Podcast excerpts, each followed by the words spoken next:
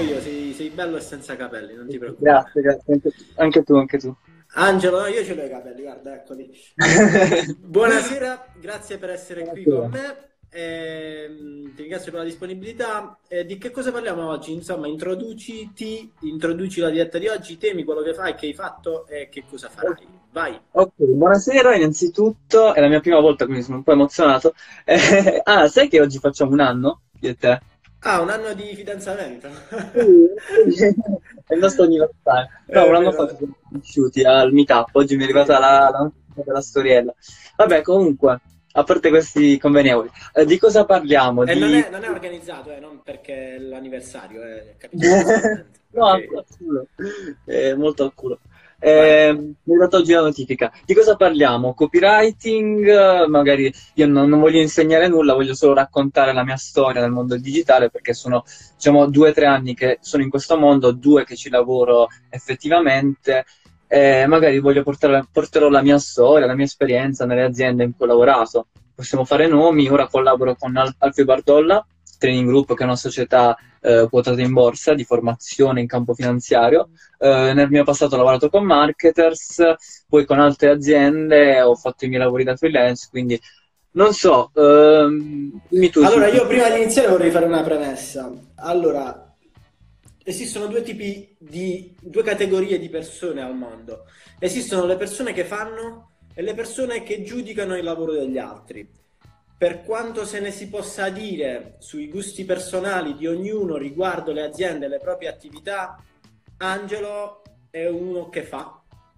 Le aziende per cui ha lavorato sono aziende grandi a livello nazionale, a prescindere dai gusti di ognuno per queste aziende e per i personaggi, i frontman di queste aziende qua, quelle aziende sono aziende che fanno. Poi ci sono le persone, l'altra categoria è eh, di delle persone che guardano il lavoro degli altri e apprezzano o disprezzano, non so da quale pulpito oppure non so da- dall'alto di quale esperienza formativa o lavorativa. Quindi fatta questa premessa non la riprenderemo più durante la diretta, ovviamente questa diretta sarà sul mio Sì. podcast, quindi l'ascolterà, ci saranno anche altri ascoltatori. Fatta questa, questa premessa, Angelo è qui per condividere la sua storia, la sua esperienza, le sue competenze, non vuole insegnare niente a nessuno, condivide semplicemente quello che fa e risponde alle domande che gli vengono, fatti. Se, se- che gli vengono fatte. Se qualcuno si sente in dovere di eh, giudicare, mh, non lo so, come è successo nei miei direct, eh, da, da quando ho messo la storia in cui ho parlato di Alfio Bardolla e di marketers, se qualcuno si sente di giudicare può farlo,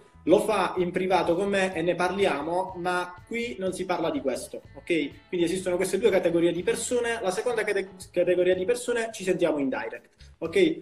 Possiamo iniziare Angelo, scusami però eh, è doveroso farla perché mh, sono personaggi che hanno una certa visibilità e quindi siccome fanno un certo tipo di marketing è normale che stiano su- sul cazzo a molti e siano amati da tanti. Eh, a chi, a chi- se ti sta sul cazzo, non parliamo di loro, parliamo della tua esperienza, quindi continua a guardare la diretta. Se ti sta sul cazzo Angelo perché ha lavorato per loro, allora esci dalla diretta e insomma ci sentiamo poi in direct e roba varia. Fatta questa premessa, possiamo iniziare. Grazie Gigi, no, eh, voglio dire solo che sì, eh, alla fine oggi parleremo di marketing e di carriera online, non parleremo dell'aspetto politico della vicenda, su quello se chi vuole parlarne può anche contattarmi, parlare con me o con te, però oggi andiamo un po' più nel pratico, nel sodo.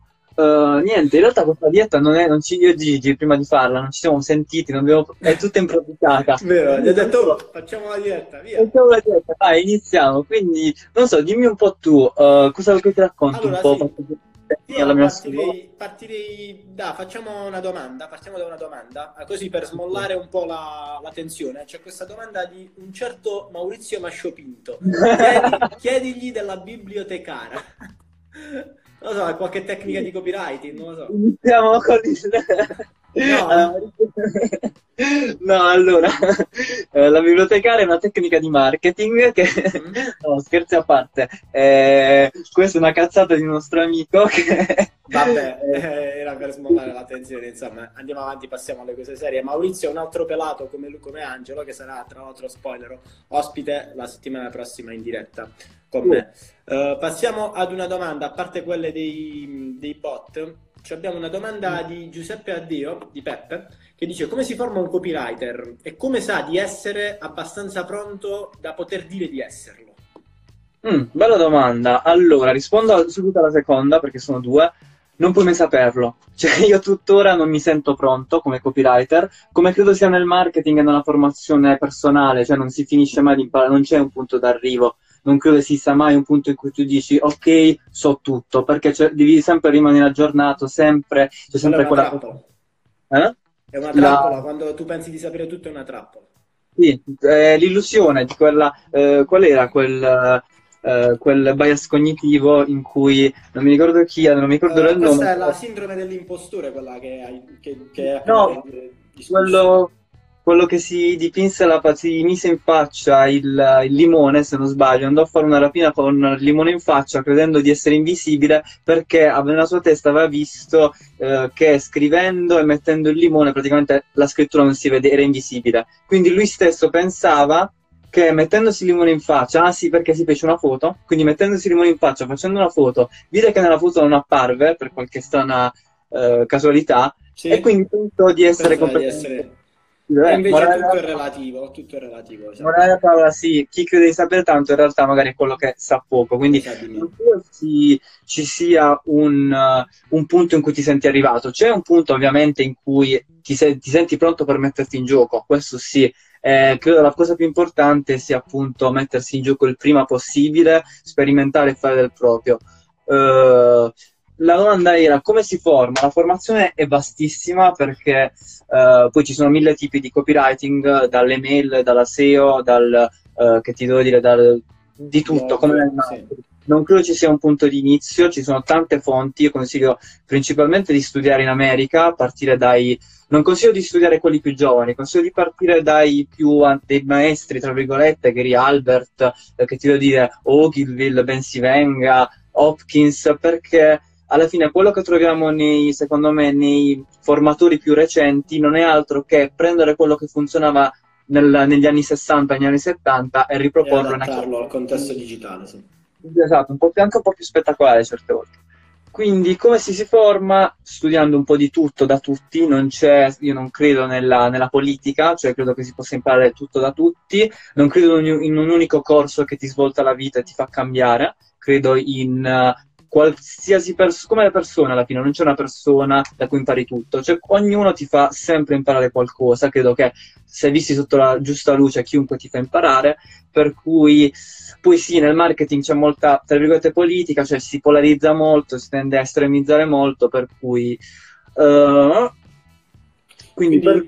come si forma e come sa di esserlo, insomma, parlaci un po' della tua esperienza, come ti sei formato. Allora, la mia esperienza è stata in realtà molto... Uh, allora, hm, da dove inizio magari? Da quando... Perché io non, non sono nato come copywriter, sono nato uh, prima improvvisando per conto mio, poi mi sono proposto a un'azienda, a un paio di aziende, uh, sono entrato per vie traverse, diciamo, secondo me questa è la strada migliore per, per entrare, cioè faccio, vi dico un po' ancora, se no rimaniamo sempre nell'astratto. Guardo un po' perché mi sono segnato anch'io qualche domanda, qualche appunto per non, sì.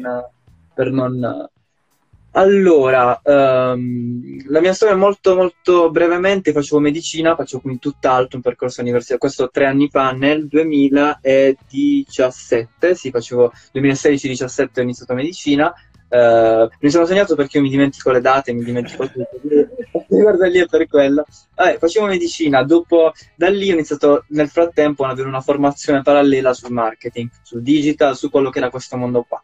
Diciamo, ci ho messo un anno, un anno e mezzo in cui ho mandato un curriculum la faccio molto breve, siccome non avevo mai fatto un curriculum, in realtà l'ho fatto ieri il primo curriculum, eh, ho mandato un video curriculum con un video animato, un video un po' particolare. Che è successo? Mi, questa azienda mi è piaciuta molto, sono andato a Londra, ho scoperto questo mondo del digital, dell'imprenditoria online, eccetera, eccetera, e me ne sono innamorato. Da lì ho iniziato in realtà a fare prima lavori di customer care, quindi cosa che non c'entrava assolutamente niente con quello, con, cioè non era proprio la mia passione, poi quello è stato un via via di susseguirsi di esperienze, poi sono entrato, eh, ho cominciato a fare i miei primi lavoretti. Eh, diciamo, eh, ad esempio, ti faccio l'esempio in marketers.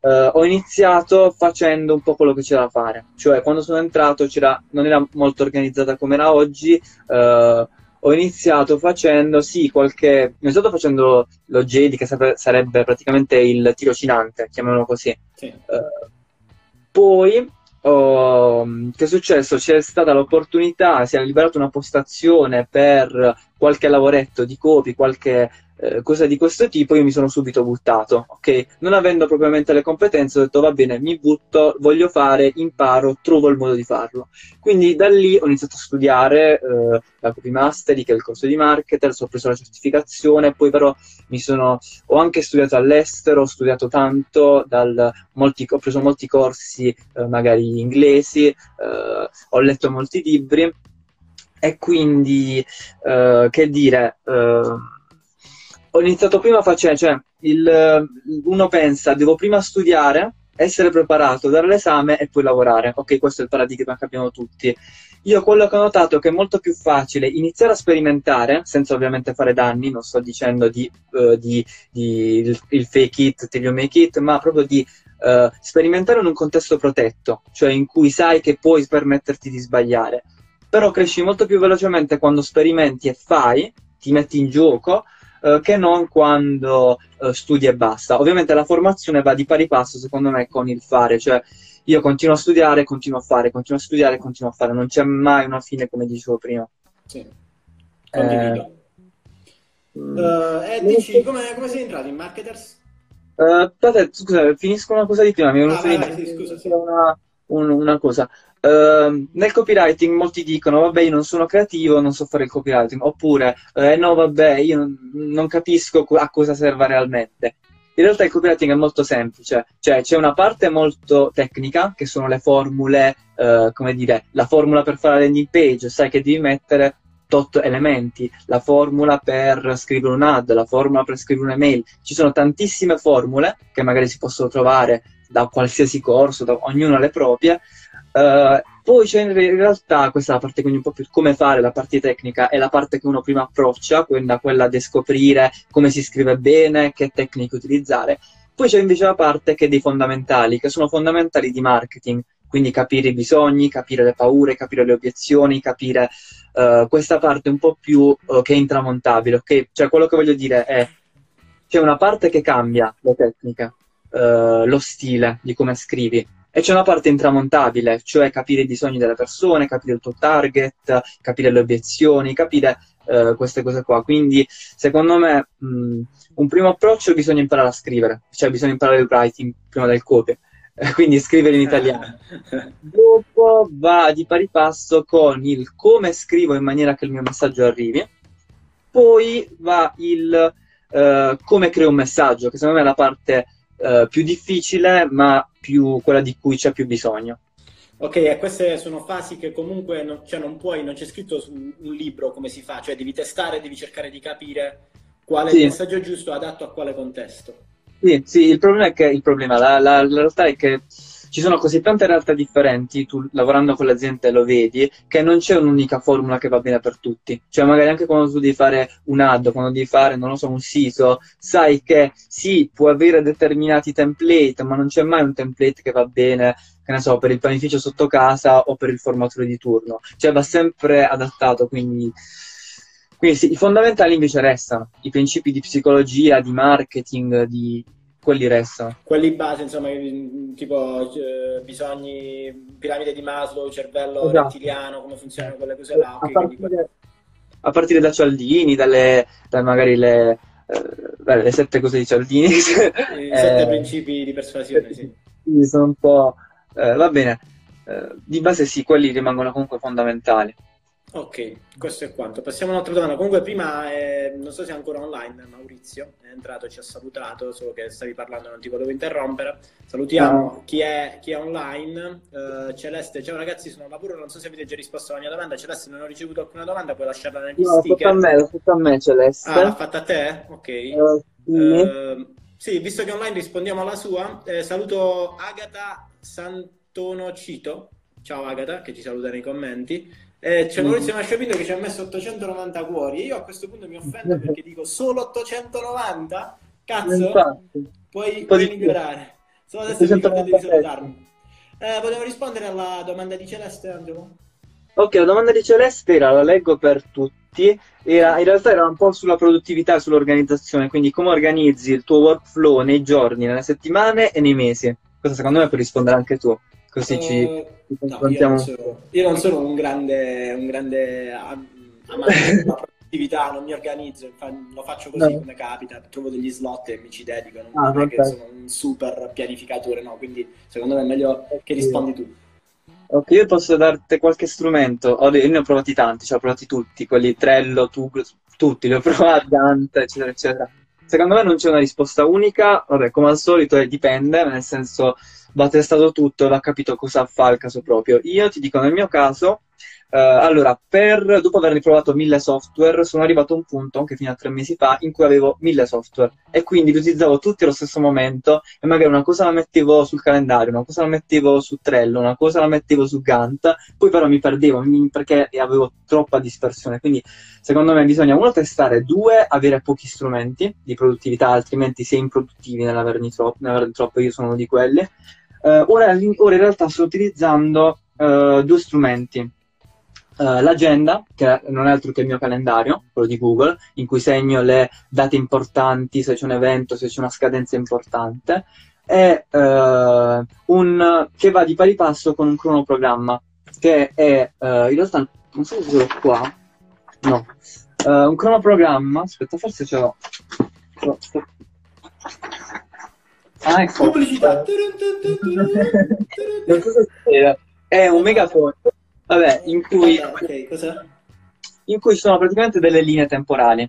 Sì. Ok, in queste linee temporali ce ne, eh, dipende dai progetti a cui stai lavorando, io ne segno una, due, tre, quattro, ok? Una per ogni progetto.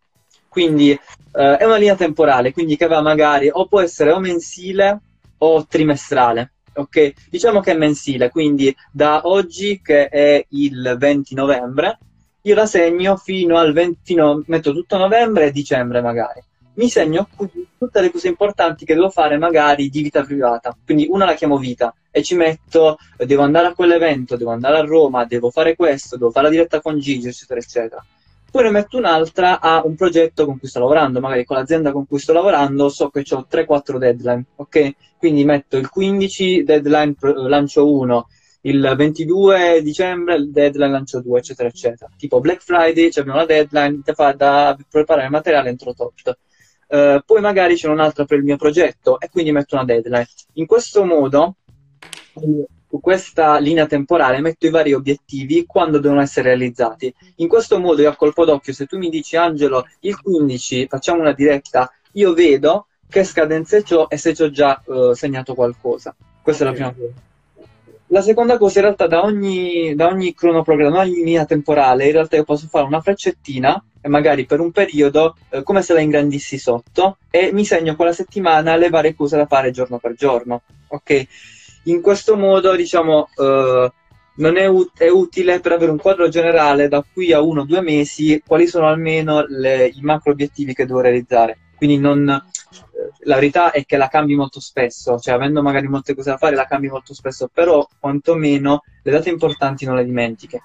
Ok, quindi mm, Ok, quindi questo per rispondere a Celeste, Cioè, domande su, su produttività che a me... Ah, poi c'è un'altra cosa che volevo dire, che, che mi ha aiutato molto nell'ultimo mese. Vai. Io sono uno che iniziavo a lavorare, mi mettevo al computer e poi finiva. Ok? Stavo magari, dipende dalla giornata, puoi starci 10 ore, puoi stare 2 ore, dipende da quello che c'è da fare al momento. Cioè ti alzi, vedi che c'è da fare e te ne vai. Eh, cioè, e inizi a lavorare senza un vero ordine preciso. Una cosa che mi, mi ha aiutato molto è capire il mio corpo, cioè nel senso, ehm, devi capire, io, io ho capito che sono una persona che se si sveglia presto riesce a lavorare fino all'una alle due, poi pranza, poi da noi i pranzi al sud sono molto pesanti, molto belli sostanziosi, quindi poverino io sono morto, cioè posso fare qualsiasi cosa ci- che ci metterei 20 minuti, la faccio in 4 ore, ok? Poi ridivento un po' più produttivo la sera, quindi verso le 7, le 8, fino a mezzanotte in teoria.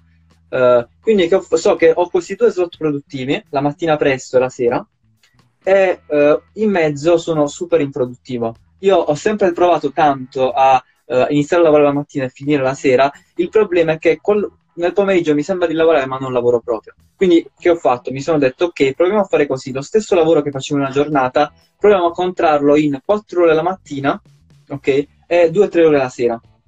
In questo modo eh, in- ti rendi conto che in quelle 4 ore fai quello che facevi in tutta la giornata, perché il tuo cervello sa, ok, io il pomeriggio, sì. il pomeriggio devo cazzeggiare, ci metto, che ne so, tipo, voglio uscire, voglio andare in palestra, voglio leggere un libro, voglio, voglio cazzeggiare. Per arrivare lì però devo far dare il massimo in queste quattro ore, così diciamo, quello che il tuo cervello fa è togliere tutto il tempo alle micro distrazioni, a, a scrollare Facebook, eccetera, eccetera. Questo è molto in sintesi, eh, eh, in realtà ci sarebbe tanto da dire, però diciamo, eh, la cosa essenziale è non trascurare il proprio corpo, cioè non, pure qui non esiste una formula che va bene per tutti, devi vedere su di te cosa funziona. Bisogna testare, sì, sì, sì bisogna cercare di capire. Vero, la stessa cosa per me, io funziono bene la mattina presto, appena mi sveglio, 6, mm. 6 e mezza, fino alle 10 e mezza, 11 funziono benissimo, poi non servo più un cazzo, quindi cerco di concentrare gli impegni importanti in quella, in quella porzione di giornata mm. eh, e poi il resto lo passo a cazzeggiare come te, insomma. Eh, penso comunque che sulla questione cazzeggio e sulla questione produttività eh, io valuto, no? Un, um, valuterei, perché adesso faccio il freelance quindi non posso, valuterei una eventuale proposta di lavoro da parte di qualche azienda in base al tempo libero che mi lascia, in base al tempo che o per mm. cazzeggiare. A me non piace quel tipo di vita dove ah, devi lavorare 20 ore al giorno perché no, io cazzo la vita me la devo godere se ho voglia di cazzeggiare, devo mm. cazzeggiare. Ovvio che vanno portati a termine gli obiettivi, bisogna rimanere concentrati su quella cosa là, però bisogna sempre prendersi il tempo per cazzeggiare, per staccare il cervello perché in, quella, uh, in quel periodo di tempo il cervello è come se si rigenerasse, non lo stai facendo funzionare e lui si sta riposando, quindi si riprende pronto per partire mh, mm, per un altro ciclo di produttività. Uh, c'è Daniele Saba, uh, ecco qua, che dice: Io fun- ad esempio funziono bene la sera, soprattutto a livello creativo. Ok, se, bisogna testarlo, se non lo testi no, non puoi saperlo. Proprio di Daniele Saba è la prossima domanda, che interessa tra l'altro anche a me. Come impostare il tone of voice per un freelance? Ho sempre paura di essere troppo informale. Troppo informale? Ok, allora, questa è una bella domanda, un po' più tecnica. Allora, il tone of voice dipende da una serie di fattori, quindi ora entriamo un po' più nel tecnico. Cioè dipende, prima di tutto, quando si va a fare un lavoro del genere, vai a vedere il tuo target chi è, cioè a chi ti stai rivolgendo. Se ti stai rivolgendo a degli imprenditori che sono dalla mattina alla sera in azienda e... Eh, si rivolgono, parlano tra parolacce e, e cioè, nel senso il loro tono voice, il loro tono colloquiale, colloquiale è molto diretto, è un conto. Se invece ti rivolgi a degli intermediari bancari oppure che so, a un target un po' diverso, che ne so, dagli appassionati di arte, cambia completamente, a prescindere dal tuo brand, il tuo brand ha il suo tone of voice, però uh, di base una cosa che dice uh, Dan Kennedy molto interessante è che uh, quando magari non sa, lui lo, parla, lo dice nel suo libro The Ultimate Sales Letter, che è interessante se uno vuole fare copy lo consiglio,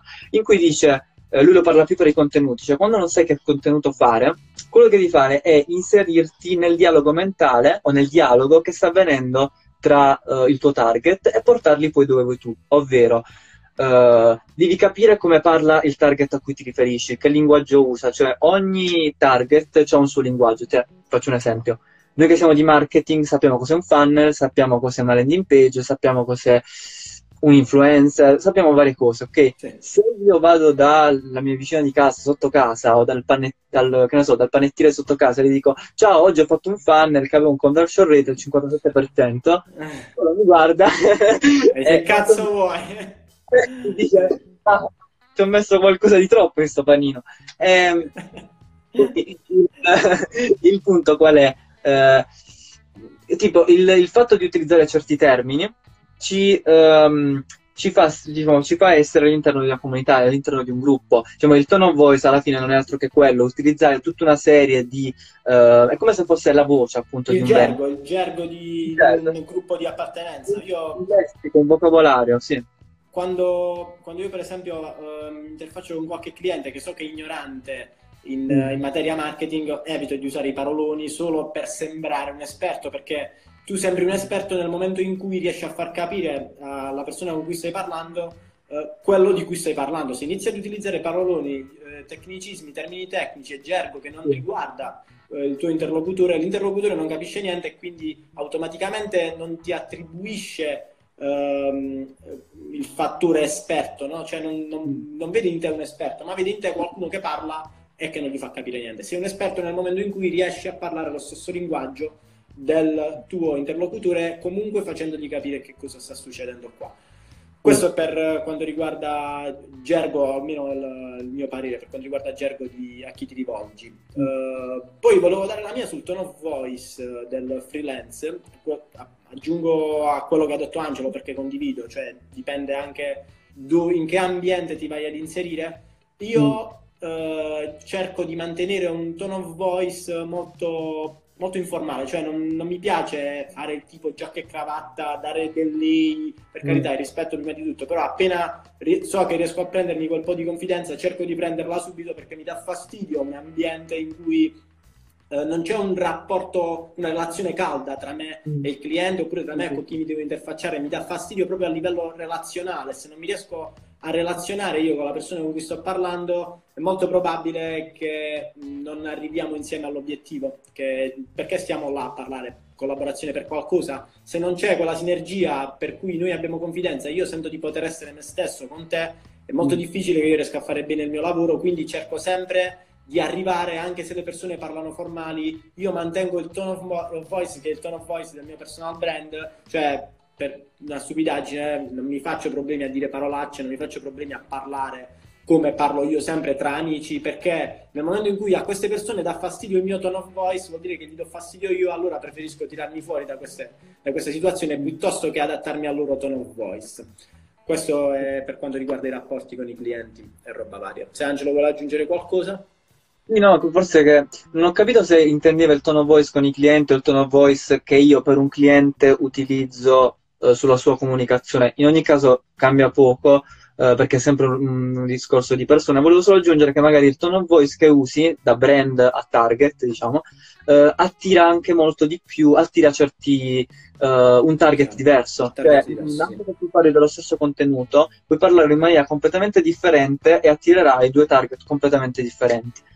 Uh, non so. Ok, Daniele, se, se, siamo stati, se siamo stati esaurienti, sembra che Daniele è online, se siamo stati esaurienti, ok, intendevo quello del mio personal brand, quindi è più o meno quello che ti ho detto io. Grazie mille ragazzi, prego Daniele, grazie a te per la domanda. Passiamo alla domanda successiva di Brick, Brick by Brick in un quiz in attesa della domanda. Mettiamo la musichetta da sotto. Esiste una struttura dietro la costruzione di un copy? Alcune linee guida? Bella domanda, vai, pratica.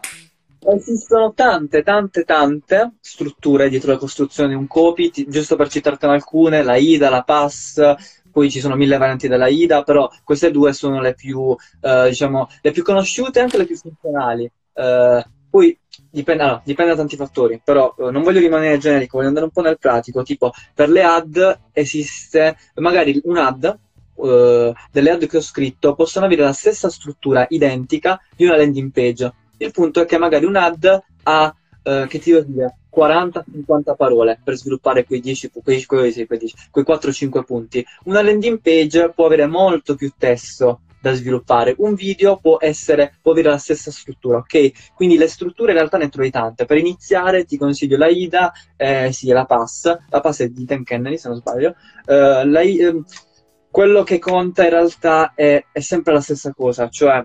A prescindere... la, IDA, la, la IDA non era di Giuseppe Verdi, no? Pessima battuta.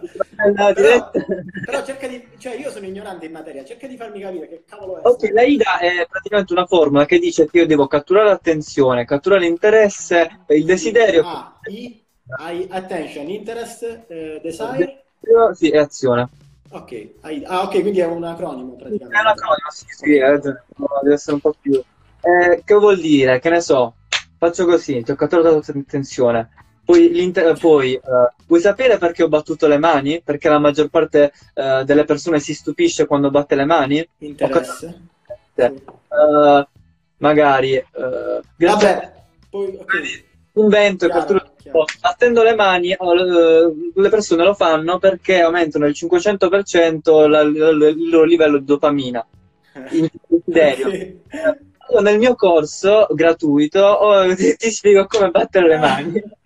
Uh, provo repulsione quando sento queste cazzo di cose. Sto, sto improvvisando, ma eh, te la sto facendo molto da venditore, però in 5 secondi, capito, hai usato questa formula. Un'altra è quella di Dan Kennedy, quella della pass, Dan Kennedy, pass, cioè problema, agitazione, soluzione, molto semplice. Ah, cioè, sì, questo si trova spesso, sì. Ti presento un problema per poi eh, agitarlo, cioè ingigantirlo, cioè farti vedere tutte le conseguenze di questo problema che portano alla tua vita, nella vita dei tuoi familiari, nella vita delle persone con cui ti... Cioè, te lo ingigantisco, ma qua bisogna stare un po', bisogna essere bravi, avere quel non sfociare nel trash ma rimanere eleganti e poi la soluzione, ti porgo la soluzione e quindi ti stimolo uh, a comprare la mia soluzione.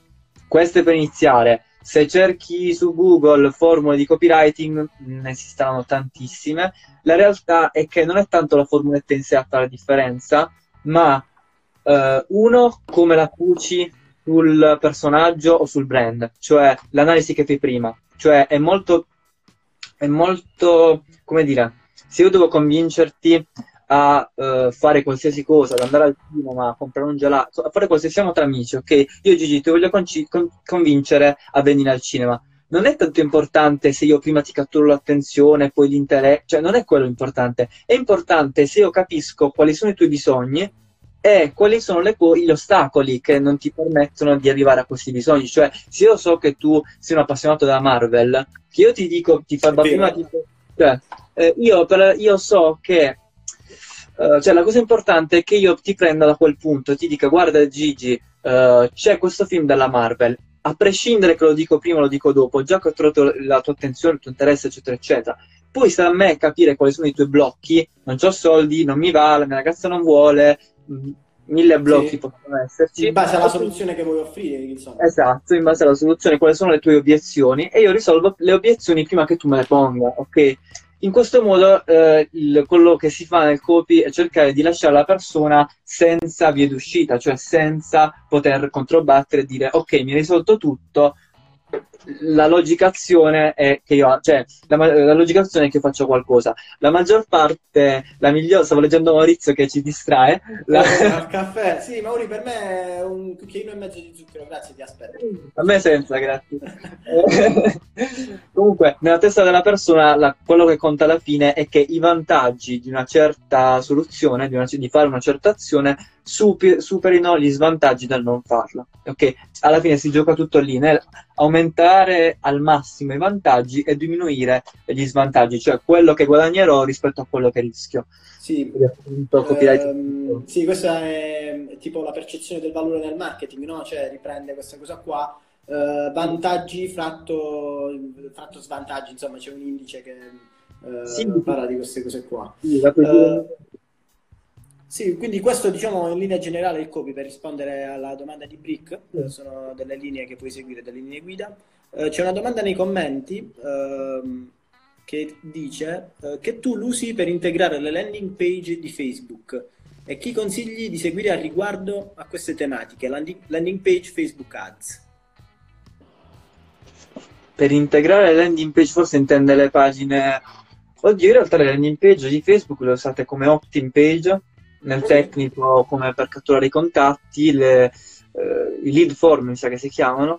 Uh, non so se si, si, si, riferisce a quello, questa è una cosa un po' più tecnica. Eh sì, infatti pure io non ho capito la domanda, cioè come integri la landing page di Facebook, cioè come boh, no, oppure a quale, quale tool usi per creare le landing page, a quale collegare Facebook, non so, non ho capito. Se puoi essere un po' più, mm, Luca, eh, Luca Carfagno, se puoi essere un po' più preciso, intanto rispondiamo alla seconda domanda. Chi consigli di seguire riguardo a queste tematiche, cioè landing page e Facebook Ads?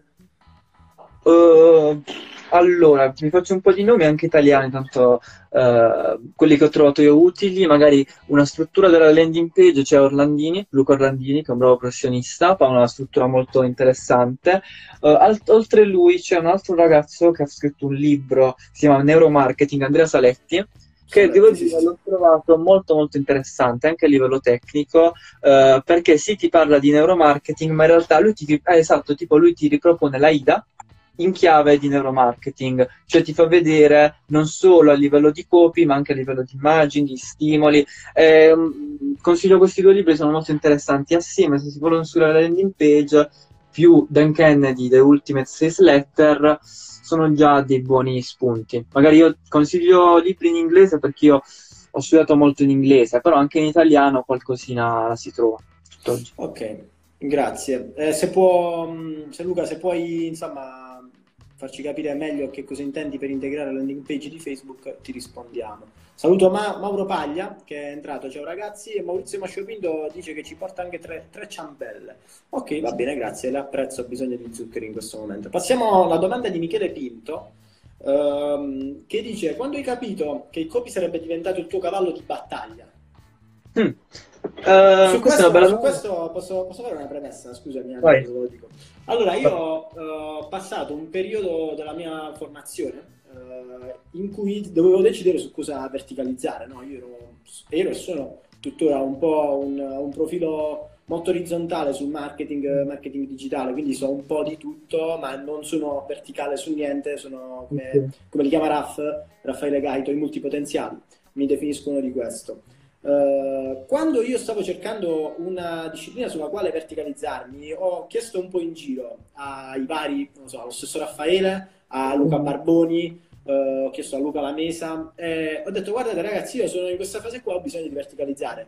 Datemi uh, un consiglio, secondo voi, voi in che cosa vert- verticalizzereste uh, in questo momento storico e tutti quanti, le, tutte quante le persone a cui ho chiesto mi hanno detto guarda verticalizza sul copy perché Facebook magari oggi c'è e domani muore, quindi le Facebook Ads non serviranno più a nessuno. Uh, non so, uh, qualche, insomma, uh, questo scenario dinamico del digital preso in considerazione, se tu ti verticalizzi sul copy, puoi comunicare su qualsiasi social network, fuori, cartelloni pubblicitari, video, eh, immagini per ads, eh, articoli di giornale, insomma il copy è una disciplina jolly che in, in un contesto o nell'altro può sempre esserti utile. Quindi sì. mi hanno consigliato di verticalizzare qua. Non l'ho fatto, onestamente, non l'ho fatto perché poi ho iniziato l'università quando mi è stato dato questo consiglio e quindi diciamo che un po' lasciato perdere, ho continuato a formarmi in modo orizzontale. Uh, quindi questo come premessa alla domanda di Michele che dice quando hai capito che il copy sarebbe diventato il tuo cavallo di battaglia? Quando? Quando eh, in realtà un po' casualmente, devo essere sincero perché era quello che serviva. Anzi, quello che consigli nell'azienda in cui stavo, in marketing, serviva un copy, ho iniziato a farlo, mi è piaciuto, ho iniziato a studiare di più, quindi eh, bene o male sono, eh, mi, stata, oh, mi, sono ritrovato con l'etichetta addosso. In realtà quello che voglio dire, quello che hai detto tu è molto giusto, eh, anzi video, ho fatto un video su YouTube che comunque è andato molto bene, eh, in cui parlavo appunto del, come hai detto tu, del, del, non verticalizzarsi fin da subito, perché se io mi verticalizzo su Instagram, ora eh, io dico, ok, nella migliore delle ipotesi, Instagram fra 5 anni, fra 10 anni, non sarà la stessa piattaforma che ora. Cioè, non, sarà, non avrà le stesse logiche. Io non posso sapere se questo mio lavoro uh, di, di, magari diventare esperto nelle stories, di, nel fare le stories di Instagram, ok? Durerà, per, durerà fra 5 anni, non so nemmeno se durerà fra un anno con le stesse logiche. Quindi il punto qual è? Uh, il uh, specializzarsi troppo, secondo me, in una Uh, in una prima fase non va bene. Nel senso, le persone molto spesso comprano il corso di Facebook Advertising per specializzarsi in Facebook Advertising, imparano tutta la parte tecnica.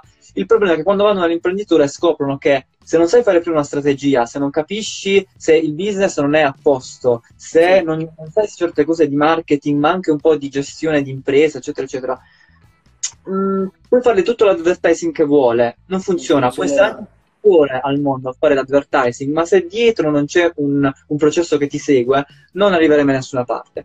Però, eh, diciamo, quindi secondo me dovremmo partire al contrario, cioè noi partiamo dal mi studio Facebook per iniziare a lavorare e fare il resto, quando in realtà dovrebbe essere mi studio tutto, ma tutto, cioè tutto il marketing, tutta la psicologia, tutte le varie discipline. So un po' di tutto, ma so un po' di tutto nel senso che so fare, so fare le ad, non sono il migliore a farle, ma le so fare. So scrivere, so scrivere un copy, so scrivere una landing, eh, so come si usa Instagram, so, eh, diciamo, scegliere un canale di acquisizione in base al, al cliente che mi, che mi, che mi trovo. Uh, ma il, cerco almeno quantomeno di specializzarmi, nel senso di sapere solo quella cosa il meno possibile. Molti dicono competenze a T, cioè so un po' di tutto e mi specializzo, può, ci può stare. Uh, secondo me non sempre, nel senso, uh, ti, ti, porto la mia esperienza, magari se uno vuole iniziare a lavorare in azienda, le aziende in un primo momento, ti, ti parlo del copy perché stiamo parlando di questa cosa qua, uh, Il, il, problema del copy è che magari in Italia può essere confuso con l'articolista, che è quello che tempo fa, nel, tempo fa oddio, anche, ancora nelle, nelle case, giornal, nei, come si dice, il, il copy quando va nelle testate giornalistiche è quello che scrive, quindi l'articolista quando va nelle testate giornalistiche è quello che scrive gratis, ok? Eh, molto spesso gli imprenditori traspo- fanno il parallelismo fra articolista e copywriter, quindi tu mi scrivi blog, ti pago poco o niente, perché in Italia vengono pagati gli articolisti pochissimo. Uh, Uh, per dirti, ho saputo anche che ne so, 20 euro per un articolo di 2000 parole che tu ci metti quei 3-4 giorni, 5 a, a, realizzare, quindi ti fai un conto al mese, non è tutto questo guadagno. Uh, il problema qual è? Che almeno nel copy o in qualsiasi cosa, più sei lontano dalla vendita, quindi meno puoi dimostrare che tuo, i tuoi risultati hanno avuto impatto sulle vendite, meno vieni pagato. Ovvero, se io sono, che ti devo dire, uh, quindi fare magari un copy, scrivere, fare un copy in cui io da zero ti creo il lancio di un'email, cioè ti faccio una serie di mail per un lancio di un prodotto, uh, quando poi ho dei risultati e vado dagli imprenditori e dico guarda non avevi niente, ora con questo funnel via mail, quindi questa serie di mail hai venduto questo prodotto, è diverso dal ti ho fatto 20 articoli sul blog che secondo me hanno generato qualche risultato. Questo secondo me è il primo motivo per cui eh, bisogna stare un po' attenti quando ci si specializza troppo e a come ci si presenta. È vero anche che se magari io parlo di copy, mi presento come copy, eh, risolvo subito un'esigenza magari che è un'azienda, quindi eh, rispetto all'essere generalisti. Quindi magari Uh, ti, ti, racconto la mia esperienza. Allora, ad esempio, io ora in Bardolla, con Alfa Bardolla, uh, training group, sono entrato e abbiamo fatto All'inizio ne sono visto un po' di lavori di copy, quindi email, landing page, qualche lancio, aiutato a scrivere qualcosa. Poi che è successo? C'era bisogno di un'idea per lanciare un prodotto, io da zero ho creato tutta la strategia, l'ho proposta e comunque è stata accettata molto bene, è, diciamo, è stata molto presa in, condis- in considerazione e, eh, però da lì, diciamo, questa cosa qui mi ha permesso di passare dal c'è da fare questo, scrivi, al c'è da fare questo, tu come lo faresti, ci dai un consiglio, capito? È una visione completamente diversa del lavoro che fai.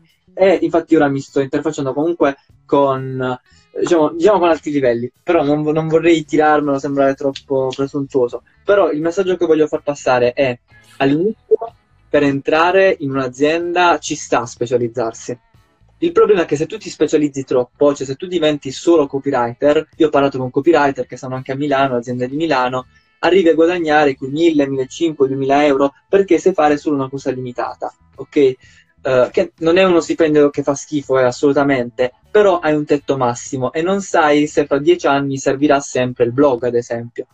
Uh, se invece tu usi quello per entrare in un'azienda, poi Mm, ok, Celeste non riesci a seguirci bene. Uh, sì, Celeste, troverai la diretta nelle prossime 24 ore sul mio, sul mio profilo e poi nel podcast, quindi stai tranquillo. Ok, non, non, so se sto parlando, mi sto un po' complicando, però il messaggio che voglio mandare è molto semplice. Va bene specializzarsi all'inizio, per entrare e risolvere un problema specifico e quindi guadagnarsi la fiducia del cliente, che il cliente sia una piccola azienda o una grande azienda. Poi però le aziende ad oggi io vedo che hanno molto bisogno del marketing, di una strategia, cioè perché eh, anche aziende grandi eh, che possono sembrare sappiano tutto, in realtà eh, non sono così avanti cos- come possono pensare, nel senso sono hanno dei risultati, ma a livello di digital, a livello di strategie, a livello di uh, saper fare il marketing, mh, mm, non sempre su, hanno bisogno magari di qualcuno che pensi e proponga idee e faccia cose, cioè pensi, proponga idee e poi le realizzi. Quindi uh, come si fa? Uh, semplicemente studiando e applicando, studiando e applicando. Io molto spesso uh, studio qualcosa in inglese e cerco di applicare in italiano, ma che può essere un semplice eh, lancio alla, alla, Jeff Walker, te lo studi bene, capisci come applicarlo nel mercato italiano e sei già avanti a molti che pensano solo a devo fare quest'ad, devo fare questo post di Instagram, devo fare questa cosa qui. Non so se te mi sono spiegato. Okay. Sì, sì, sì, chiaro, è stato un discorso preso veramente in larghe linee, quindi è molto chiaro. Uh, Giuseppe Addeo dice poi riascolto sul podcast o in differita ok Giuseppe abbiamo, rispond- abbiamo risposto alla tua domanda all'inizio della live Ehm, Angelo, visto che manca un quarto d'ora alla fine, sappiamo che eh, prima che scada, scadano i 60 minuti dobbiamo chiudere, altrimenti Instagram ci butta via a calci. Io volevo farti una domanda che forse avrei dovuto farti all'inizio de- della diretta, ma se ah. tu dovessi spiegare a tua nonna, no? di che cosa ti occupi, cioè che cosa fai, qual è il tuo lavoro, anzi no, qual è il tuo, qual è il, oggi si parla di copyright, no? Eh, in questa okay. diretta, quindi che cosa fa il copyright, che cos'è il copyright? Uh, l'ho fatta questa domanda a mia nonna. Lo so. e mi ha risposto da WhatsApp, quindi ha risposto meglio di mia madre in realtà. E, e di mio padre. Cioè, mi hai chiesto, nonna, secondo te che lavoro faccio io? Sì, sì, e mi ha, mi ha risposto veramente bene. Ora non mi ricordo la risposta, però, allora, cosa fa il, il copywriter?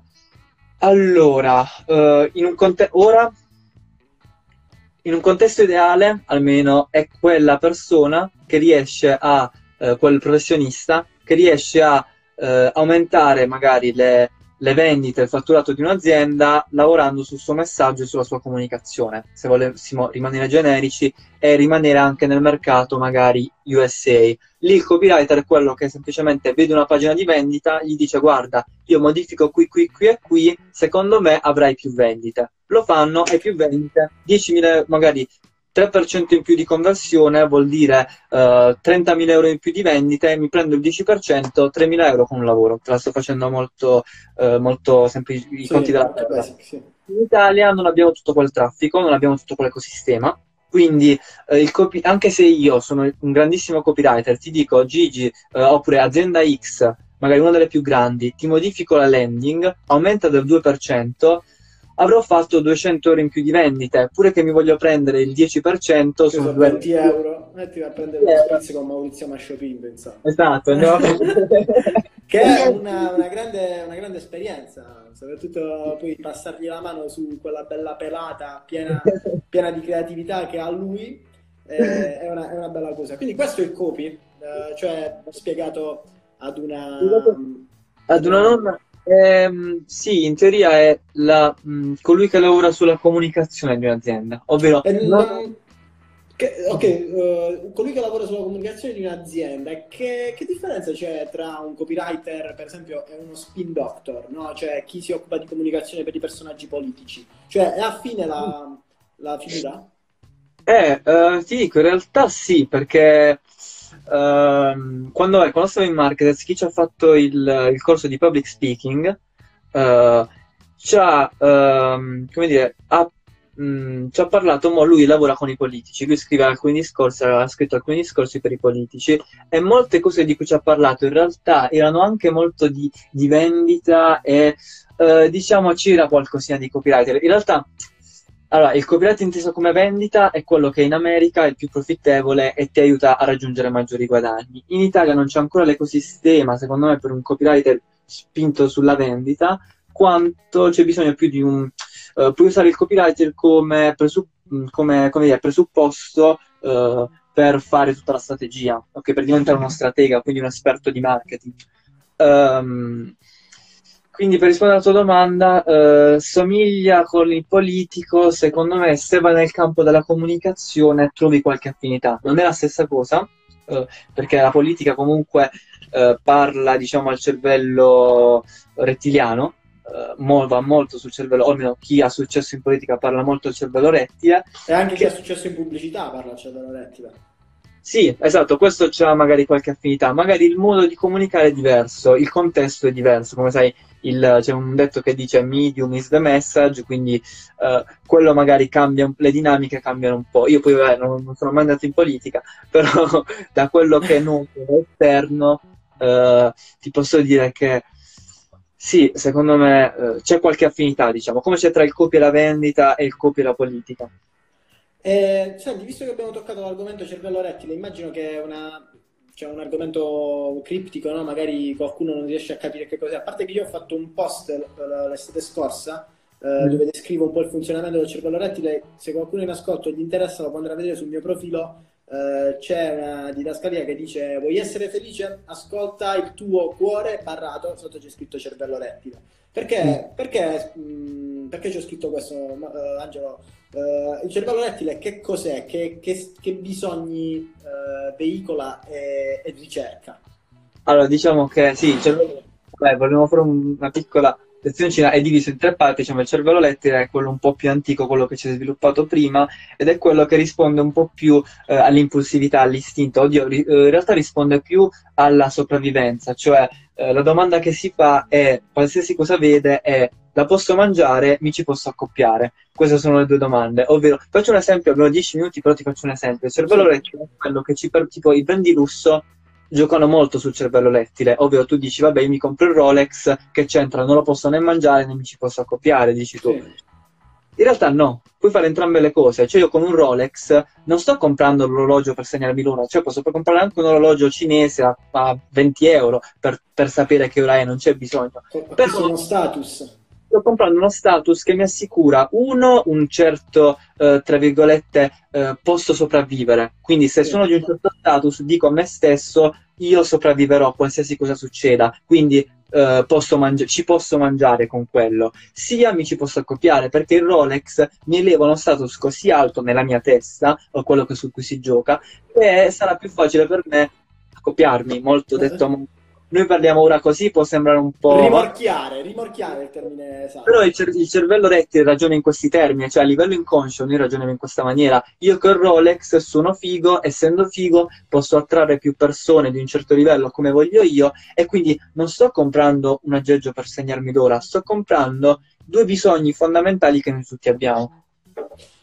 Questo è il cervello rettile, è quello che governa un po' il nostro comportamento, no? tutto viene filtrato attraverso di lui, qualsiasi impulso, qualsiasi stimolo lo, noi eh, riceviamo viene prima filtrato dal cervello rettile, che è lo strato più antico, più interno del cervello, eh, se vogliamo proprio definirlo da un punto di vista schematico, eh, e poi vengono, eh, vengono, attivati tutti gli altri filtri del sistema limbico e della neocorteccia che eh, regolano un po' i bisogni che non sono proprio primordiali, quindi non fini alla sopravvivenza come mangiare e accoppiarsi, ma come può essere l'intelligenza, il problem solving e roba varia. Quindi se un buon copywriter, un buon pubblicitario, un buon politico vuole fare leva, vuole, fare, vuole attirare l'attenzione, no, perché si dice che il sesso vende? Perché il sesso fa leva sul cervello rettile.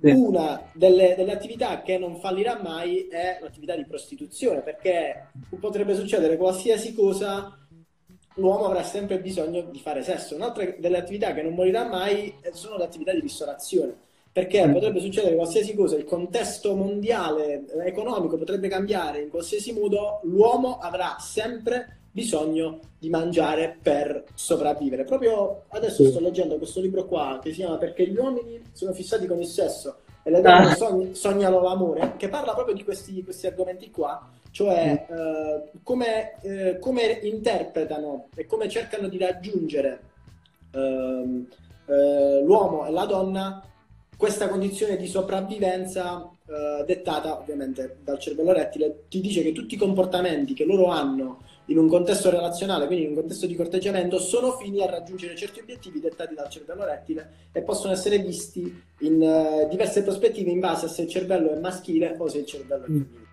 Quindi mm. questo è per dire che cos'è il cervello rettile, anche immagino i copywriter sfruttino queste, uh, queste conoscenze, no? questa, questa scienza per mm. veicolare il messaggio al target adatto. Quindi se devi comunicare a un uomo, sai che cosa andare a prendere, se devi comunicare a una donna, sai invece cosa, mm. cosa c'è di differente. Okay? Sì, quello rientra molto nei primi secondi per catturare l'attenzione, soprattutto. Quindi nel modello AIDA, nella A, no? Mm. Sì, diciamo nella A, esatto. Nella T. Anche nella P della PAS. Magari. La PAS, ok. La PAS mi sembra che era uno, uno scienziato, no? Uh, le migliori strate- abbiamo intanto sei minuti, rispondiamo all'ultima domanda. Uh, le migliori strategie per fare brand. Eh, un, un po' di, di, tutto, le migliori strategie per fare brand. Sicuramente comunicare. studiare prima, marketing. Prima, studiare marketing, sì. Eh, fare studiarlo, studiarlo per bene, non fare il video corsetto da 90 mm. euro, 2 ore o il webinar di 97 minuti a 97 euro. Uh, le migliori strategie per fare brand, prima di tutto bisogna definire che cos'è il brand, prima di le strategie per fare il brand. Quindi se hai ben chiaro che cos'è un brand è molto più facile cercare di capire quali sono le migliori strategie per fare brand. Vai Angelo, abbiamo 5 minuti prima di chiudere. Eh, le migliori strategie, io in realtà sto sperimentando ancora un po' il fare brand, però direi tanto, mentre tutti vanno verso lo short form, io mi concentrerei sul long form, cioè non fare quello che fanno tutti perché le persone si abituano alle stesse formule, ai stessi contenuti. Questo ricollegandoci al discorso iniziale, il, il, la formuletta eh, diciamo, cambia. Cambia perché? Perché le persone si abituano alla formuletta, quello che invece rimane sempre lo stesso sono i bisogni primari, il cervello magari rettile e quindi i fondamentali del marketing, della psicologia, della comunicazione. Quindi per fare brand io mi concentrerei molto sul fare contenuti lunghi, cioè per esempio io TikTok molti ne parlano, io non, non ci andrei personalmente, ma è una mia personale opinione, mi concentrerei più su YouTube, su un blog, su un podcast, sulle dirette così, come stai facendo tu, perché sono contenuti che nel lungo fanno affezionare le persone. Vanno, possono andare bene TikTok per farsi scoprire, ma se io penso a un target, eh, al mio target su TikTok, vedo un po' di, di, di, dissonanza. Se penso che sì, magari quando crescerà ci sarò io, sì, è una scommessa che posso fare, però per il momento non mi sento così grande da poter fare tante scommesse, ok? Eh, secondo me, prima di, di vedere la piattaforma, dovremmo vedere noi con chi vogliamo comunicare, che cosa vogliamo comunicare e in che modo vogliamo comunicare. Quindi uh, il consiglio, miglior strategia che darei è concentrati sul sul dare tanti buoni contenuti, darli in forma lunga, da affe- così da far affezionare le persone. Eh, poi vabbè, ognuno deve trovare la propria chiave, non c'è una formuletta, cioè, ci sono tante formulette, ma non c'è la formuletta, anche se le persone vogliono la formuletta. La formuletta vende, la pillola magica, la, la, la soluzione, la vende. La realtà è che la realtà è complessa e se ci fosse una soluzione saremmo tutti ricchi con gli, con gli addominali di Brad Pitt. In realtà esatto bisogna testare come, come all'inizio. Se un corso da 500 euro servisse a farmi diventare ricco, saremmo tutti ricchi, no? Esatto. Secondo eh, me bisogna imparare da tutti, imparare da tutti, qualcosina la si prende sempre da tutti, che sia anche una sola frase, una sola idea, eh, però il corso secondo me non esiste. Sì, perché poi oltre alla formazione devi, devi anche agire, quindi cioè non basta formarsi, ma poi ci vuole l'azione. È lì che cosa ti blocca? Ti blocca la paura. Quindi tu puoi essere formato quanto vuoi, ma devi sempre mm. combattere con le tue emozioni e con la zona di comfort, insomma, tutte quelle cose là. Angelo, bene, siamo alla fine, mancano pochi minuti allo stacco, quindi io li utilizzerei per chiudere. Ti voglio ringraziare per aver accettato, no. vabbè, l'avresti fatto a prescindere anche perché ti ho minacciato, quindi eh, ti ho minacciato, ho detto la fai, la fai. Oppure eh, mi puoi tirare il mio gatto il mio, i miei genitori. Tira Piscoro mio, quindi insomma, e, e lo, lo, tengo per me, lo tengo qua a Bari. Uh, grazie per aver condiviso con noi la tua esperienza. Ovviamente dico ai ragazzi che stanno guardando oppure che ascolteranno uh, questa diretta indifferita, uh, se avete qualcosa da chiedere ad Angelo, scrivetegli in, in DM su Instagram. seguite il suo canale YouTube perché ha iniziato a divulgare contenuti, come ha detto lui, in long form. Eh, gli ho fatto questa marchetta, ma le mie dirette per gli ospiti sono marchetta free, quindi puoi fare tutte le marchette che vuoi. E, insomma, grazie per averci parlato del copy, soprattutto per aver delucidato anche me, perché non, diciamo, non sono poi così esperto di copy, non so di che cosa si tratta, infatti ho voluto saperlo da te, spiegato alla nonna, in quel caso ero io la nonna. E grazie per essere stato con noi, grazie a chi ha partecipato. Va bene, Gigi, io ringrazio te, ringrazio appunto per questa, questa ospitalità nella tua casetta. E... E niente, che dire, se qualcuno magari vuole farmi qualche domanda un po' più specifica, un po' più tecnica, può scrivermi su Instagram, un po' ovunque, mi trova. E per il resto, niente, è stata una. Per il resto bella... ci, ci, vediamo online. Volevo ringraziare anche Maurizio Mascio Pinto perché è stato con noi tutta la diretta. Gli darò un bacio in fronte appena verrò. Ragazzi, grazie per aver partecipato. Ancora Angelo, ancora grazie a te e ci vediamo online. Grazie, grazie a tutti. Ciao, ciao, buona serata. Ciao.